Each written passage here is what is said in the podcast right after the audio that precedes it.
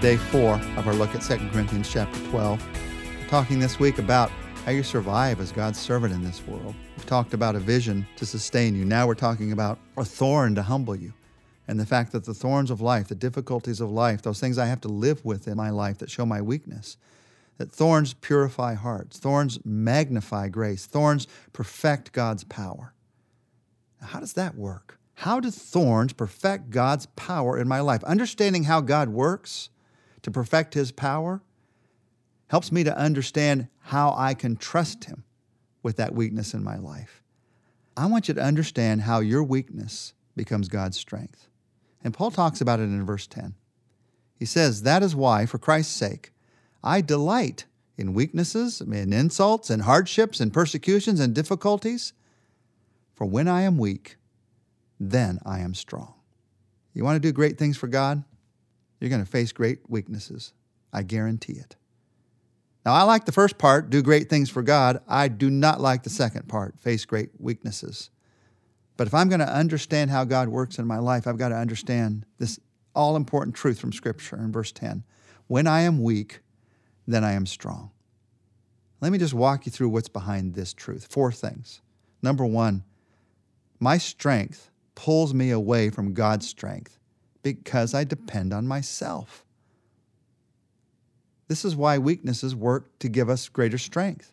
My strength pulls me away from God's strength when I depend on myself. The cycle I fall into so often, and I found it's such a common experience, is I recognize my need for God. I depend on Him. God, I've got to have you show up here. This is not going to work. People are not going to be saved. People are not going to be taught. Lives are not going to be changed without you. I've got to have you. I recognize my need. I depend on God.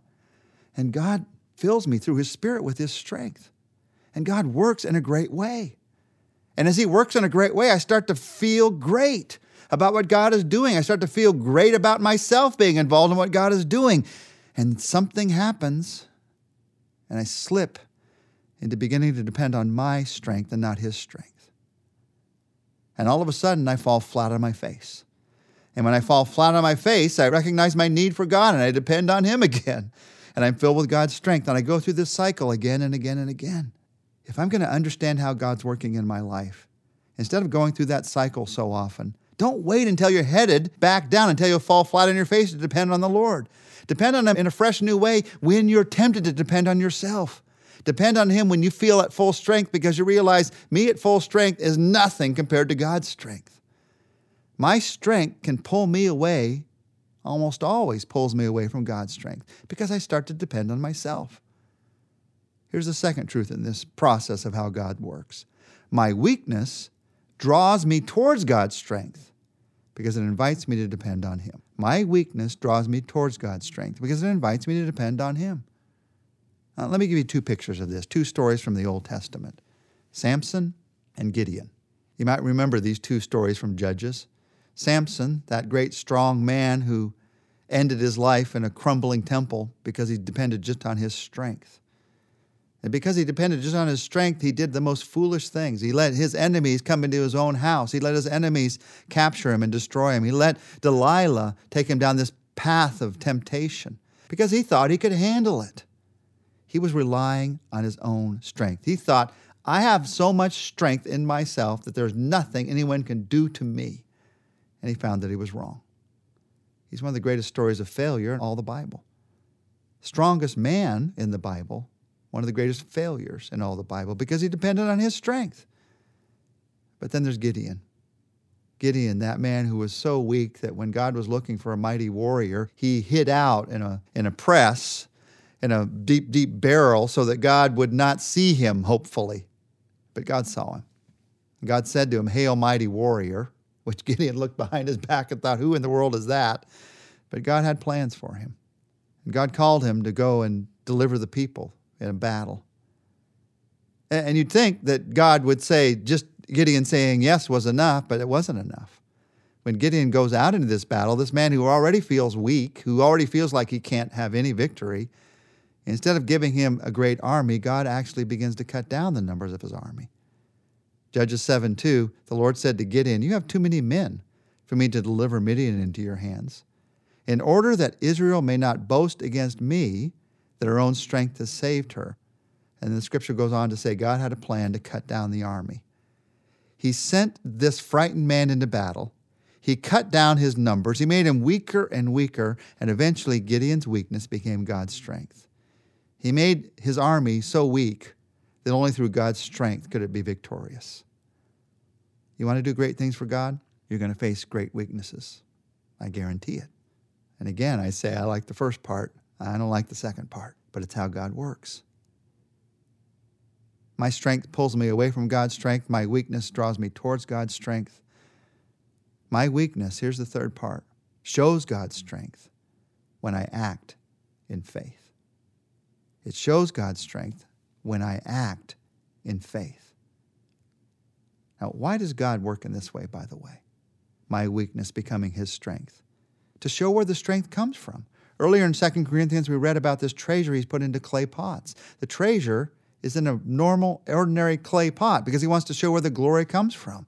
Remember, he's trying to draw a world to himself. People who are impressed with you, people who are impressed with me, will still die and go to hell without God. But people who are impressed with the Lord, who see him for who he really is, are drawn to him, and who trust in him, they'll accept him and live forever. He's trying to draw a world not to us, but to him. And so that's why Paul is able to say, I've got weaknesses, I've got insults, I've got distresses, I've got persecutions, I've got difficulties, but I take delight in them. Now, he didn't take delight from the problems, he wasn't crazy. He took delight from the knowledge that God worked in and through the problems in ways above and beyond what he could imagine to draw a world to himself. God works in your life through your weaknesses. He does it when you choose to act in faith. One of my favorite stories about this is comes from Ray Stedman. Ray Stedman was the pastor of Peninsula Bible Church in Palo Alto, California for 40 years. And he not only had a tremendously impactful ministry in the church he served, he also became a nationally known Bible teacher, best Bible teacher, best known Bible teacher in America for a few decades. He was powerfully used by God. I want you to hear what he said to this church that he'd served for so many years in his last message to them before his death. He didn't know he was going to die, but he preached his last sermon and then he went on to be with the Lord.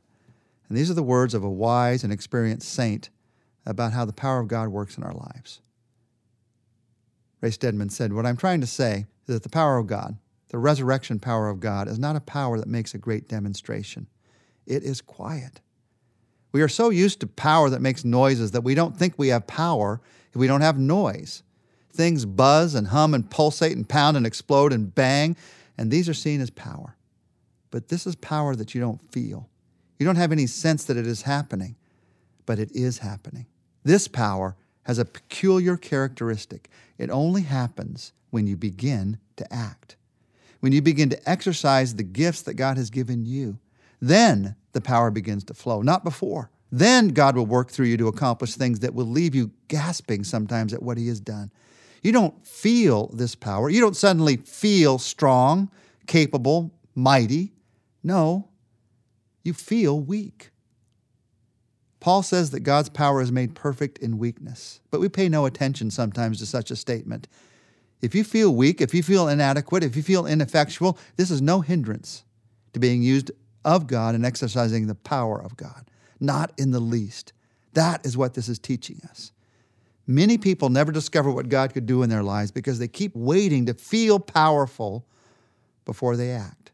No, you won't feel powerful. Begin to reach out and act to meet the needs of the world around you, and suddenly you discover that there's an unusual power at work. Resurrection power works when you reach out to somebody. It works when you sit down to exercise a teaching gift, to comfort someone who's in trouble, to confront someone who's taking a wrong course. It works when you expect it to be there and you act. It works by faith. So that's the third truth. Ray Stedman teaches us, the scripture teaches us. I begin to experience God's power when I act in faith. When I begin to act in faith, I experience my weakness becomes God's strength. Now, if you're going to experience God's strength in your life, there is a fourth very important principle you have to hold on to. And we're going to talk about it more tomorrow. And it is the principle that all of this is done in the depth of a relationship with God. You see, if I want power, But the power I want is just so that people will be impressed with me or so that I can do more or build something bigger. If all the power I want is power to show myself more powerful, it's never going to work. Even if I try to attain that kind of power through weaknesses. The question is not only what power do you have, but what, that's, what is that power meant to do? And we're going to see tomorrow that that power is meant to love God and to love others. That's where the change, that's where the difference comes in people's lives. But for today, as we talk about God's strength in your life, I want to take a moment to once again ask, pray for you and I to have the wisdom of God in this. Our Father, we need your wisdom. We need to know how to trust you even in spite of our weaknesses, even through our weaknesses. We need you moment by moment to do this. This is not a one time prayer. So once again, we bring it to you. Once again, we trust in you. And I pray for each of us that we would begin, even this day, a new journey of trusting you with this, not just once, not just once a month, not just once every six months, but on a daily basis. Trusting you with our weakness, trusting you that you're working, trusting you that when we feel weak, it doesn't mean we should not act. Trusting you to act in faith even though we feel weak, and then to watch you work. When I'm weak, then I'm strong because then I know I have to depend on you. So help me to act in faith today, I pray. However I feel, help me to act in faith. I ask this in Jesus' name. Amen.